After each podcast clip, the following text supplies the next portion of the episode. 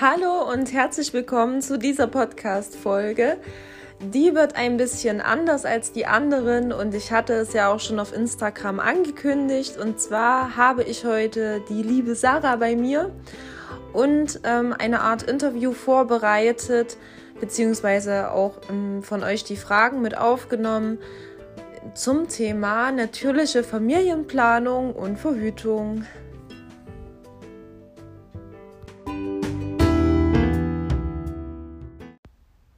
Ja, hallo, willkommen Sarah. Hallo. Und da würde ich sagen, fangen wir gleich mal mit der ersten Frage an. Was genau ist denn eigentlich NFP? Was kann man sich darunter vorstellen? Also NFP, die Abkürzung ist natürliche Familienplanung. Jetzt denken wahrscheinlich viele, was? Eine Familie wollte jetzt eigentlich nicht planen.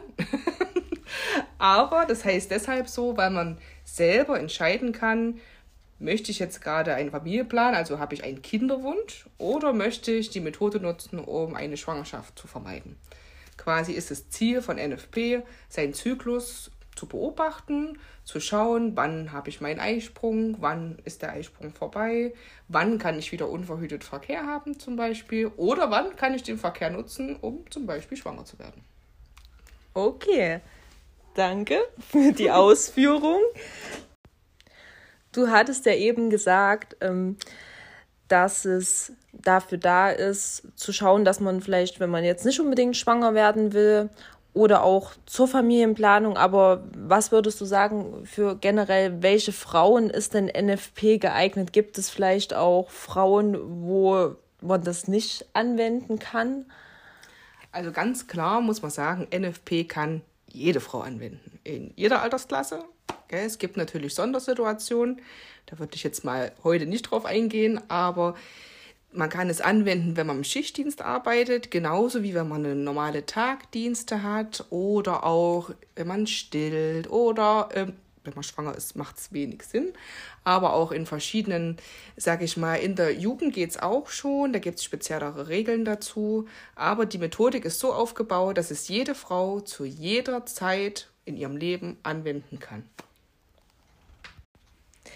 Ich persönlich habe jetzt noch keinen Kinderwunsch.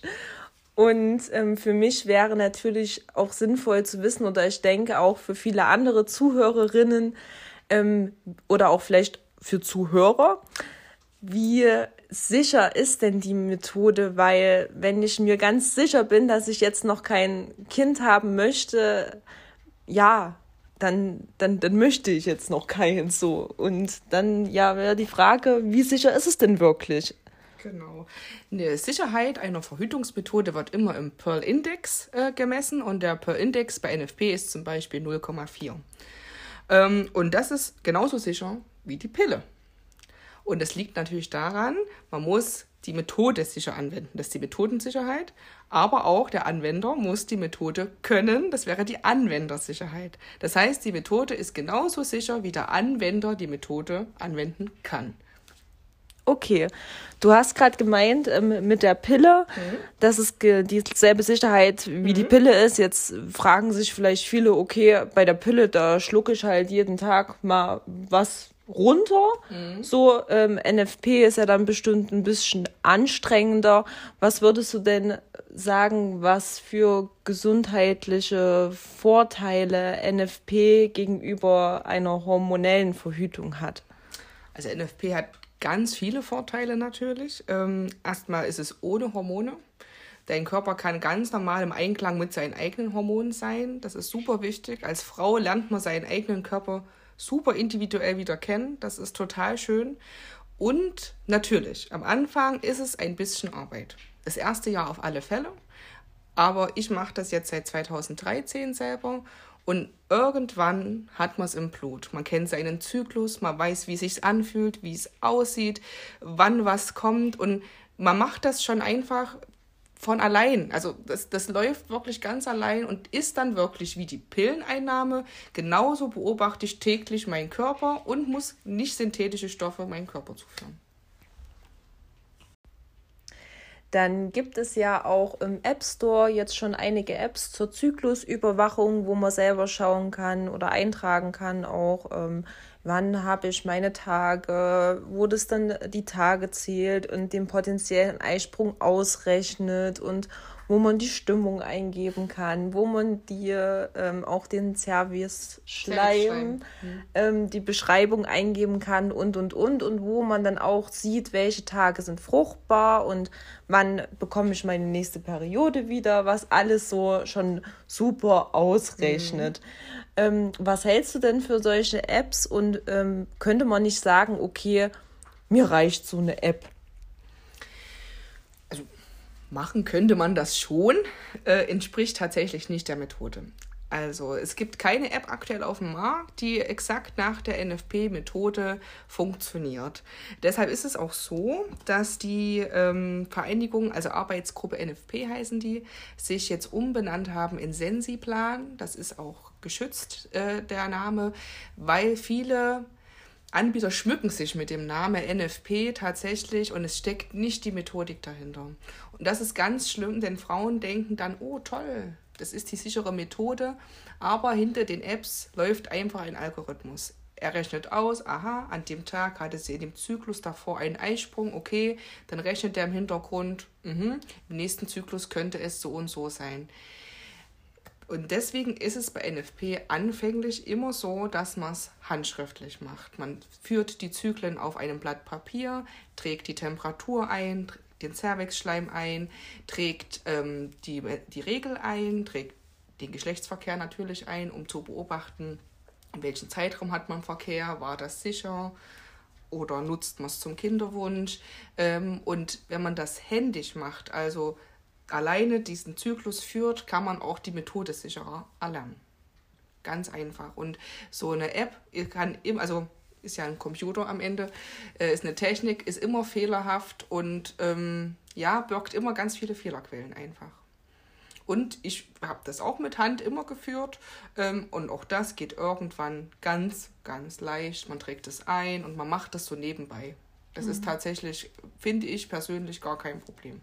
Und wenn man die Daten jetzt von der NFP, wenn man die Methode verwenden würde und würde sagen, okay, ich mag es halt mir nicht handschriftlich mhm. eintragen, sondern ich habe es halt lieber in meiner App drin, mhm. könnte man praktisch die App nutzen, einfach um sich die Daten einzutragen, um da so eine gewisse Übersicht zu haben.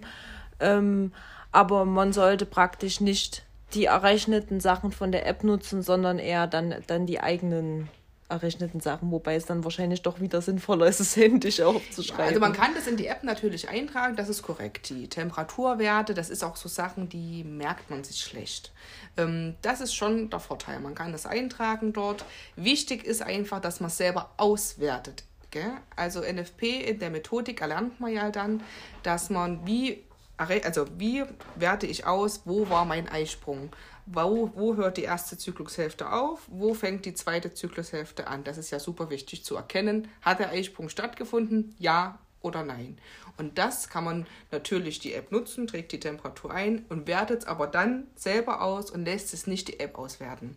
Das kann man bei einer App auch einstellen, dass der Anwender das auswertet. Das ist auf jeden Fall viel, viel sicherer und auch, das liegt mir auch super am Herzen, dass man es nicht die App auswerten lässt, denn das birgt wirklich große Fehler.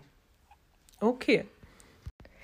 So, jetzt ähm, habe ich überlegt, so NFP als Verhütungsmethode, okay, also wenn man schwanger werden will, kann man das auch nutzen, weil man ja dann ähm, schauen kann, wann der Eisprung ist und wann, wann, ja, wann man schwanger werden kann. Wahrscheinlich dann mit dem umgekehrten Prinzip, wie man nicht schwanger wird.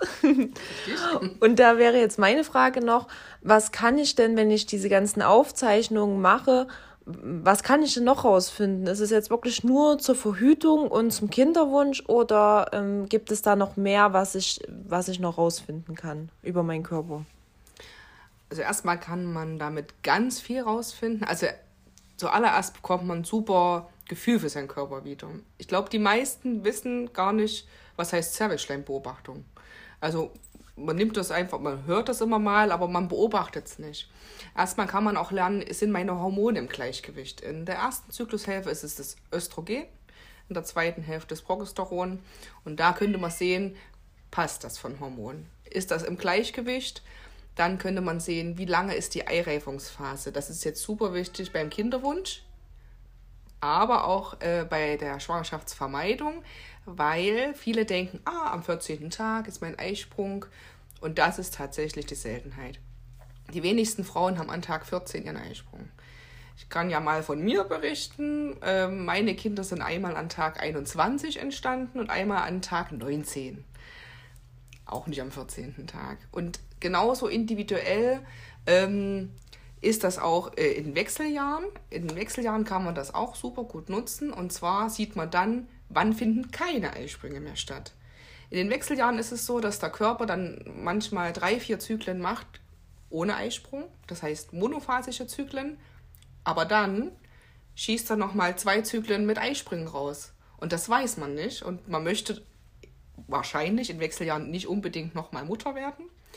Ähm, und hat das wenig im Blick, wenn man kein NFP macht. So würde man es sehen und sagen, oh, es ist noch Aktivität im Eierstock vorhanden, es finden Eisprünge statt, ich könnte potenziell schwanger werden. Ob die Schwangerschaft dann gehalten wird, ist eine andere Frage, aber man könnte potenziell schwanger werden. Genauso kann man es in der Stillzeit nutzen, um zu schauen, okay, ich stille noch, ich habe erstmal keinen Eisprung, wann kommt er denn wieder? Weil auch in der Stillzeit hat man irgendwann wieder äh, das Verlangen nach Sex. Aber auch da möchten die meisten Frauen auch nicht sofort wieder schwanger werden. Und nehmen dann, das heißt Stillpille, ähm, was nicht Not tut. Also genauso könnte man mit NFP schauen, wann beginnt mein Körper wieder Zervixschleim herzustellen und wann beginnt er wieder Eisprünge herzustellen. Wann könnte ich also potenziell wieder schwanger werden. Genauso könnte man es in der Jugend nutzen. Da ist es halt auch so, da pendelt der Körper sich erst wieder ein und schaut, ähm, ist bei vielen Frauen wirklich der Zyklus noch sehr durcheinander. Aber da kann man schauen, wie pendelt er sich ein? Wann ist der Eisprung? Wann ist da eine Balance zu sehen? Viele Frauen haben da wirklich auch mit starken Blutungen zu tun, mit starken Schmerzen zu tun. Ähm, aber da kann man auch schauen, woran liegt es denn? Also liegt es tatsächlich an dem Ungleichgewicht an Hormonen oder sind es andere Ursachen vielleicht? Genau, dann könnte man auch sehen, wenn der Zyklus, die zweite Zyklushälfte sehr lang ist, könnte man sehen, okay, entweder hat sich eine Schwangerschaft eingestellt oder ist es eine Erkrankung. Das könnte auch der Fall sein, wenn man eine sehr lange Hochlage hat. Nicht per se einen langen Zyklus, sondern eine lange Hochlage. Ein langer, also die meisten Frauen denken auch, oh Gott, ich habe einen langen Zyklus oder ich habe einen kurzen Zyklus ist alles nicht der Fall. Es ist alles normal zwischen 24 und 35 Tagen, ist alles normal. Und wenn die Regel 40 Tage bei einem ist, ist das auch normal, wenn das immer so ist.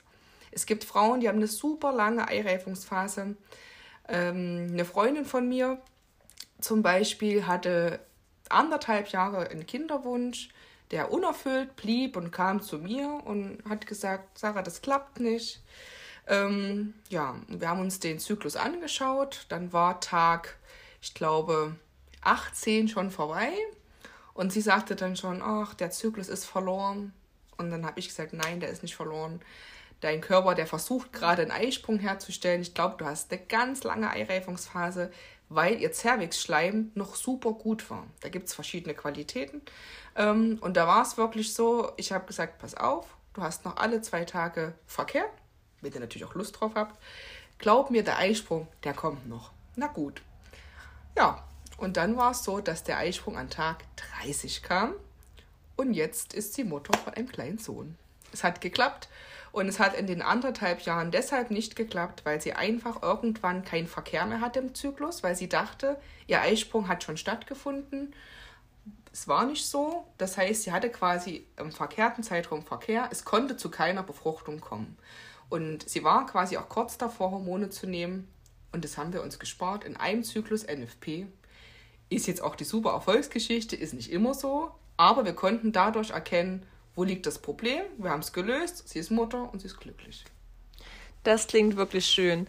Und ähm, wie ist es denn aber, ich sag mal, kommen Frauenärzte auch auf die Idee, NFP zu empfehlen oder überhaupt Frauen erstmal darauf aufmerksam zu machen, dass es noch eine andere Methode als äh, die Pille oder Hormonringe oder Hormonpflaster oder Hormonspritzen gibt, weil ähm, aus meiner Erfahrung heraus war das damals für mich gar nicht so die Frage, ähm, wie, wie ich verhüte, weil es von Anfang an eigentlich vom Frauenarzt suggerisiert wurde, nimm die Pille, dann bekommst du ein besseres Hautbild, dann hast du einen regelmäßigen Zyklus, dann hast du weniger Schmerzen, dann ist alles ganz toll, dann musst du keine Kondome benutzen, dann ja, öffnet sich die Welt dir als Frau und du kannst unabhängig von allen äh, Sex haben, so nach dem Motto.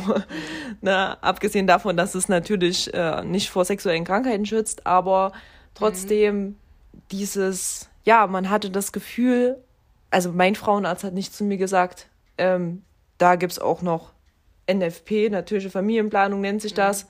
Guck dir das doch mal an und lern deinen Körper kennen, bevor du dich mit Hormonen zupumpst. Ja, also ich würde sagen, da gibt es jetzt auch gerade ein großes Umdenken. Ähm, es gibt hier, ich kann nur von unserem Landkreis sprechen, ähm, gibt es ein paar Frauenärzte, die das tatsächlich ähm, empfehlen und auch dazu beraten. Ähm, und ich denke, mit der Zeit, es wird mehr werden. Es gibt da gerade auch ein ganz großes Umdenken, auch bei den Frauenärzten. Ich kann nur davon sprechen, als ich die Beraterin äh, gemacht habe, also die Weiterbildung, waren Frauenärzte mit dabei. Das war super interessant, also auch aus ihrer Praxis das einfach mal zu hören. Und ähm, es ist einfach auch eine super Methode, Frauen vor einer Kinderwunschklinik erstmal, naja, nicht zu schützen, aber wirklich erstmal diese nat natürliche Methode zu verwenden, damit sie nicht in eine Kinderwunschklinik müssen. Natürlich gibt es Frauen, die das trotzdem dann müssen, keine Frage. Aber das ist wirklich ein harter Weg, dort zu sein, in der Klinik zu sein und Frauen, die das viele Jahre schon haben, es ist einfach schwer. Und es gibt hier wirklich Frauenärzte bei uns im Landkreis, die das empfehlen und sagen, pass auf, Geh zu einer guten NFP-Beraterin, schau dir den Zyklus an, vielleicht kann sie dir helfen, ohne Hormone deinen Zyklus zu beobachten und dein Kinderwunschziel zu erreichen. Gibt es, aber es gibt natürlich auch die Frauenärzte, die ganz klar sagen, das war meine alte Frauenärztin, die gesagt hat, wenn du das tust, dann bist du schwanger. Was nicht stimmt. Ich mache es seit 2013, wie gesagt, und ich habe geplant zwei Kinder und nicht zehn. okay. So, jetzt haben wir drüber gesprochen, ganz viel über die NFP und hormonelle Verhütung, aber es gibt ja auch zum Beispiel die Kupferspirale. Ähm, die hat ja nicht wie die Hormonspirale schon das Wort Hormon, sag ich mal, im Wort drin oder wie die ganzen anderen Sachen, ist ja auch eine Alternative. Was hältst du denn generell ähm, von Kupferspiralen zur Verhütung? Also erstmal muss man sagen, ja, sie arbeitet ohne Hormone. Das ist schon mal nicht schlecht. Sie sitzt am Wirkungsort selbst, also da, wo sie vor einer Schwangerschaft schützen soll. Das ist auch erstmal per se gut. Aber die sitzt im Körper, also sie sitzt, es ist ein Fremdkörper, der, und ein Fremdkörper heißt immer, der Körper kann das abstoßen. Der Körper, es kann zu Verwachsungen kommen, zu Vernarbungen und wie verhütet die Kupferspirale eigentlich? Wissen die meisten nicht. Die denken, cool, Kupferspirale ohne Hormone läuft. Im Prinzip ist es so, dass die Kupferspirale eine Entzündung macht. Und durch diese Entzündung baut sich die Schleimhaut in der Gebärmutter nicht so hoch auf. Und wenn die Gebärmutterschleimhaut nicht hoch genug aufgebaut ist, kann sich kein Baby drin einnisten. Denn ein Embryo nistet sich nur in einer sehr hoch aufgebauten Schleimhaut ein. Der gräbt sich da ein und dann kommt es zu einer Schwangerschaft. Und das kann da nicht passieren. Aber man muss auch dazu wissen, und das ist nicht gerade selten, es werden auch Frauen mit Spiralen, sei es Kupfer oder Hormon, schwanger. Ja, also dann sitzt die Spirale und die Schwangerschaft zusammen drin. Ähm, und das ist tatsächlich auch gar nicht so einfach. Manchmal ist es so, dass solch entstandene Schwangerschaften nicht gehalten werden können spät abgehen können, es zu Behinderung kommen kann. Also das muss man einfach alles wissen. Und ich glaube, dahingehend werden die Frauen wenig informiert, wenig, ähm, können Sie sich belesen dazu. Man hört einfach, es ist gut, es ist einfach, es ist ohne Hormone jetzt bei der Kupferspirale, ähm, aber es ist tatsächlich trotzdem nicht ohne Risiko und ohne Nebenwirkung. Ist es tatsächlich nicht.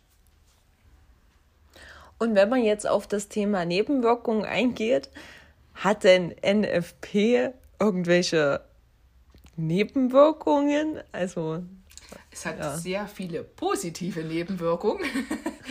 Aber wie ich schon ganz oft heute gesagt habe, man lernt seinen Körper kennen, man ich persönlich, ich, kann ich jetzt wirklich nur für mich sprechen, ich bin ausgeglichener gewesen, ich war nicht mehr so gereizt, ich ähm, weiß ich nicht, ich habe mich besser gefühlt. Ich bin mir manchmal auf gut Deutsch selber auf den Sack gegangen, weil ich hatte den Nuvo-Ring als Verhütungsmethode gehabt und ich habe es nicht vertragen. Ich bin mir selber auf die Nerven gegangen, weil es fremde Hormone sind. Also man merkt selber, wenn man die natürliche Familienplanung macht, wie sein Körper einfach im Einklang ist mit den eigenen Hormonen. Und der Körper kann das super alleine, braucht da eigentlich keine Hilfe.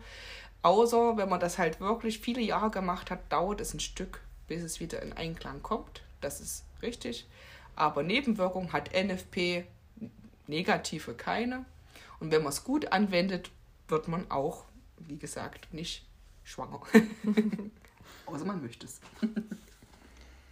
So, jetzt hatten wir ganz viel drüber gesprochen, wie man nicht schwanger werden kann. Was ist denn, wenn ich jetzt 15 Jahre lang die Pille genommen habe und ähm, versuche dann schwanger zu werden und es klappt nicht gleich und man guckt dann mit dem Zyklus? Ist es denn immer möglich, durch die Methode zu erkennen, also dass also schwanger zu werden? Oder gibt es denn auch Fälle, wenn man jetzt zu lange Hormone in sich reingepumpt hat, die ja eigentlich so nicht zum Körper gehören in, dem Ausmaß, auch über die Zeit nicht, weil durch die Pille wird ja dem Körper vorgegaukelt, er wäre schwanger. Ähm, ja, geht das denn dann in jedem Fall immer wieder? Das leider nicht. Es gibt Frauen, die nehmen das wirklich 10, 15 Jahre. Ähm, dann gibt es auch Frauen, die nehmen die Pille durch. Die machen keine Pillenpause. Und da kann man den Frauen auch per se gar keinen Vorwurf machen. Auf gar keinen Fall möchte ich auch nicht tun. Die meisten wissen es einfach nicht besser.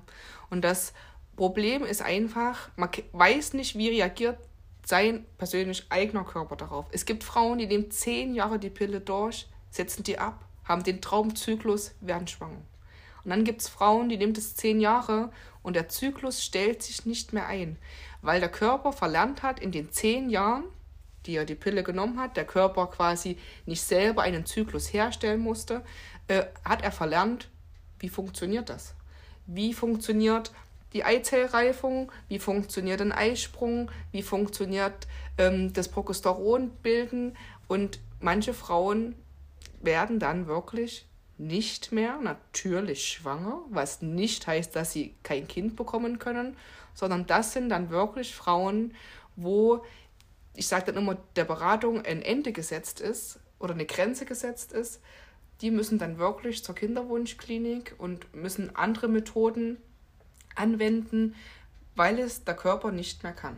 Und wenn er das verlernt hat und ähm, selbst durch, man kann es mit Tees versuchen und anderen natürlichen Methoden, aber es gibt Frauen, da kann es der Körper nicht wiederherstellen. Das wissen die wenigsten Frauen und erkennen das leider erst, wenn der Kinderwunsch da ist.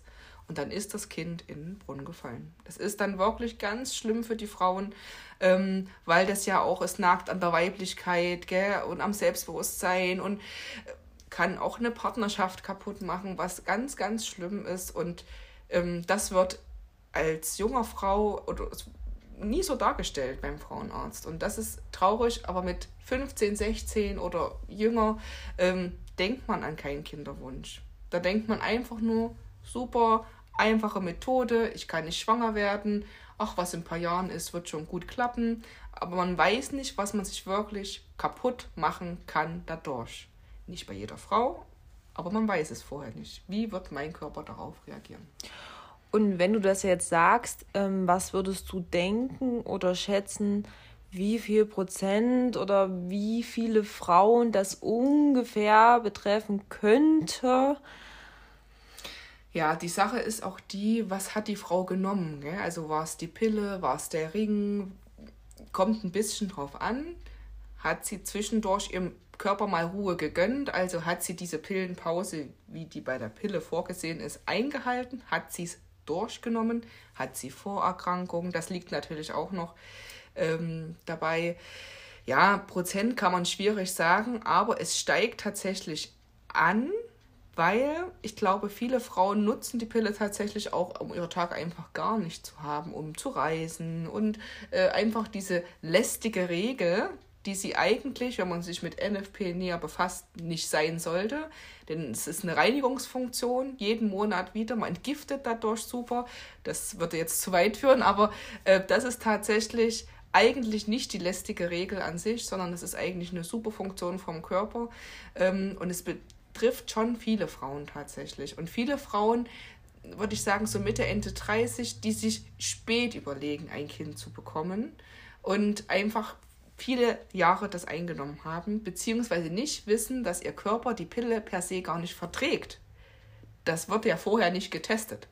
Gell? Ähm, und die Sache ist dann die, man stellt es an einem Punkt fest, wo es zu spät ist und man kann das nicht wieder zurücksetzen. Also das mit anderen fremden Hormonen dann, ja, aber nicht mit den körpereigenen mehr. Das ist dann zu spät, weil wenn der Körper dann auch schon älter ist, hat er nicht mehr so viele Eizellen und eine Befruchtung wird auch schwieriger, je älter man ist. Und wenn das nicht mehr im Gleichgewicht ist mit den Hormonen, ist das wirklich eine ganz, ganz schwierige Geschichte. Was mhm. ganz, ganz schlimm für manche Frauen ist. Ja, das stelle ich mir auch sehr schlimm, auch gerade auch die psychischen Aspekte, ja. wie du schon gesagt hast. Aber es ist, finde ich, auch wichtig, sowas aufzuklären, jedenfalls mhm. so stückweise, wie wir das jetzt hier in dem Rahmen können, um einfach vielleicht den ein oder die ein oder andere so ein bisschen zum Nachdenken anzuregen und da dafür sensibel auch zu machen, ja. was es noch als Alternative gibt. Ja, jetzt hast du mich mit dem Thema natürlich total angefixt, weil ich nehme auch seit ungefähr einem Jahr keine Hormone mehr ähm, zur Verhütung. Und ja, wie, wie wäre das denn, wenn ich jetzt sagen würde, ich würde jetzt zu dir kommen, wie würde das ablaufen? Wie viel Zeit muss man da einplanen? Und ähm, ja, wie schnell hat man denn da so die ersten Erfolge? Und wann könnte man es nutzen? Okay.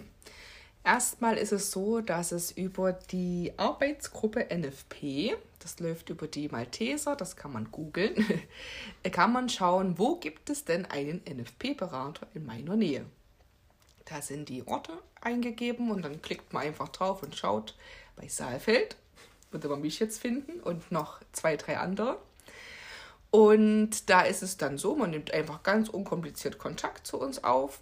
Und dann ist bei NFP so, es ist in vier Einheiten getaktet, also vier Treffen kann man sich vorstellen. Die gehen ungefähr zwei Stunden pro Treffen. Und dann baut, sich das quasi langsam auf. Im ersten Treffen schaut man erstmal, wo steht die Frau? Also, was für Grundwissen hat sie schon in der Methode? Was ist ihr Anwenderziel? Das ist super wichtig zu wissen. Also, möchte sie schwanger werden? Möchte sie es zum Schwangerschaftsvermeiden nutzen? Dann schaut man auch, was für ein Körpergefühl hat sie. Also es ist ein ganz persönlicher Austausch. Im zweiten Treffen ist es dann schon so, dass man mehr auf die Methode eingeht und so die ersten Regeln anwendet. Im dritten Treffen ist es dann schon tatsächlich so, die Frau wertet aus selber und ich schaue drüber und ähm, wir finden gemeinsam den Fehler, weil ganz wichtig ist es, dass man es als NFP-Berater nicht macht wie die Lehrerin und korrigiert. Die Frau muss selber herausfinden, wo, an welcher Stelle habe ich etwas falsch ausgewertet oder wo habe ich etwas vergessen einzutragen, äh, übersehen, weil das Ziel bei NFP ist es, nach den vier Einheiten selbstständig die Methode anzuwenden und sie sicher anzuwenden, sich sicher zu fühlen. Und das vierte Treffen ist am Ende dann tatsächlich viel Wiederholung, dann nochmal speziellere Fragen. Das ist bei jeder Frau ganz individuell. Und dann verlässt einem eigentlich die Frau nach den vier Einheiten und macht es selbstständig. Bei NFP ist es so, dass man ein Jahr lang tatsächlich den Zyklus ganz genau beobachten muss. So ist das Regelwerk auch. Im ersten Jahr wendet man eine andere Regel an als nach den ersten zwölf Zyklen. Ähm, und das ist deshalb so. Ein Jahr ist im Prinzip da, um zu schauen, wie sind die Zyklen? Also in einem Jahr passiert ganz viel, da gibt es lange Zyklen, da gibt es kurze Zyklen, da ist der Eisprung ganz weit vorne, mal ganz weit hinten, um zu sehen, wo ist denn der Mittelwert? Wie ist das bei der Frau in einem Jahr? Denn es ist bei, sage ich mal, 99 Prozent der Frauen so, dass der Eisprung immer ungefähr im gleichen Zeitraum ist.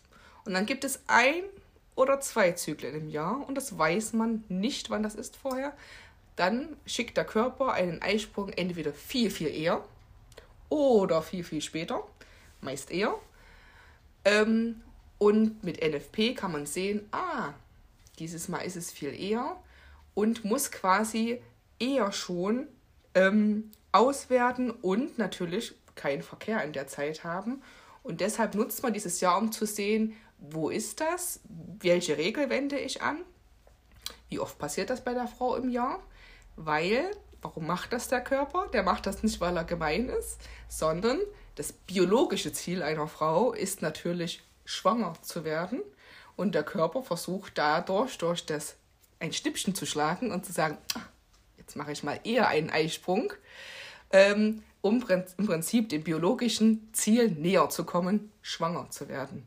Und das ist auch überhaupt nicht schlimm. Man kann das erkennen mit NFP und deshalb nutzt man das erste Jahr, um zu schauen, aha, wo ist das bei der Frau, was heißt das für die Methode. Um das jetzt äh, genau anzuwenden, muss man wirklich eine Beratung nutzen.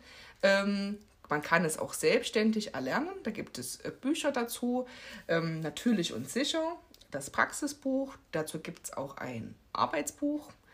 Ähm, ich persönlich finde eine Beratung dazu sehr, sehr sinnvoll, Erstens sind es Beraterinnen, die selber schon viele Jahre äh, bei sich durchgeführt haben, dann auch die Ausbildung gemacht haben. Die Ausbildung geht zwei Jahre. Man muss eine schriftliche Prüfung ablegen, eine mündliche Prüfung ablegen, ein Praktikum machen. Also das nehmen auch Frauenärzte ab, die Prüfung und eine Pädagogin. Das ist tatsächlich wirklich was Handfestes. Es ist nicht irgendwas, was man im Internet gekauft hat, sondern tatsächlich wirklich, das ist fundiertes Wissen und ich finde persönlich kann man, ist das ein Zugewinn, wenn man das mit einer Beraterin macht. Und dann sind es wirklich diese vier Einheiten und dann ist man ja wirklich selbstständig tätig in der Methode und kann das ganz für sich alleine tun. Und ähm, müsste ich mir, du hast gesagt, man schreibt es auf, also man braucht wahrscheinlich einen Stift und einen Zettel oder einen Block oder ein Buch oder was auch mhm. immer. Ähm, aber braucht man denn noch irgendwas, um die Methode anzuwenden, was man sich besorgen müsste?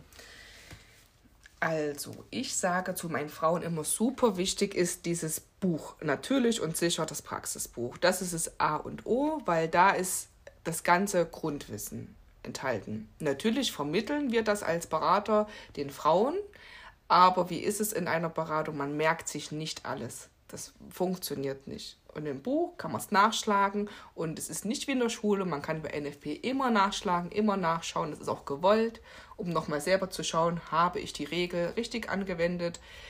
Mache ich das äh, so, wie die Methode das vorsieht? Und ähm, alles andere bringt eigentlich die NFP-Beraterin mit. Ansonsten ein Stift, genau. Dann gibt es schon vorgedruckte äh, Zyklusblätter, die bekommt man auch von der Beraterin, die kopiert man sich dann einfach. Genau, dann gibt es verschiedene andere schöne Gimmicks, die äh, von NFP-Beraterin zu NFP-Beraterin unterschiedlich sind. Jeder erklärt das ja ein wenig anders. Und dann gibt es auch, ähm, das bieten auch einige an, wo man mit seinem Partner hin kann. Das ist auch sehr gewünscht bei NFP, dass der Partner mitgeht, denn die Methode lebt auch vom Mann, weil es ist super wichtig, der Mann muss das mittragen. Natürlich wende ich das als Frau an, weil ich das möchte. Ich möchte das für meinen Körper. Ich möchte keine Hormone einnehmen. Aber genauso darf die Partnerschaftlichkeit nicht untergehen dabei. Das ist super wichtig, dass der Mann das mitträgt und sich sicher fühlt. Und Männer sind oft rationale Wesen, äh, die glaube ich, bei so einer Beratung nochmal so einen richtigen Aha-Effekt haben und sagen, ah, okay, jetzt fühle ich mich sicher. Ich habe es gelernt, ich habe es selber angewendet und gesehen, okay, da steckt eine Methode dahinter, die sicher ist. Und deswegen begrüßen wir auch gerne Männer in unseren Beratungen. Das ist, wie gesagt, gern gesehen, wenn das gewünscht ist.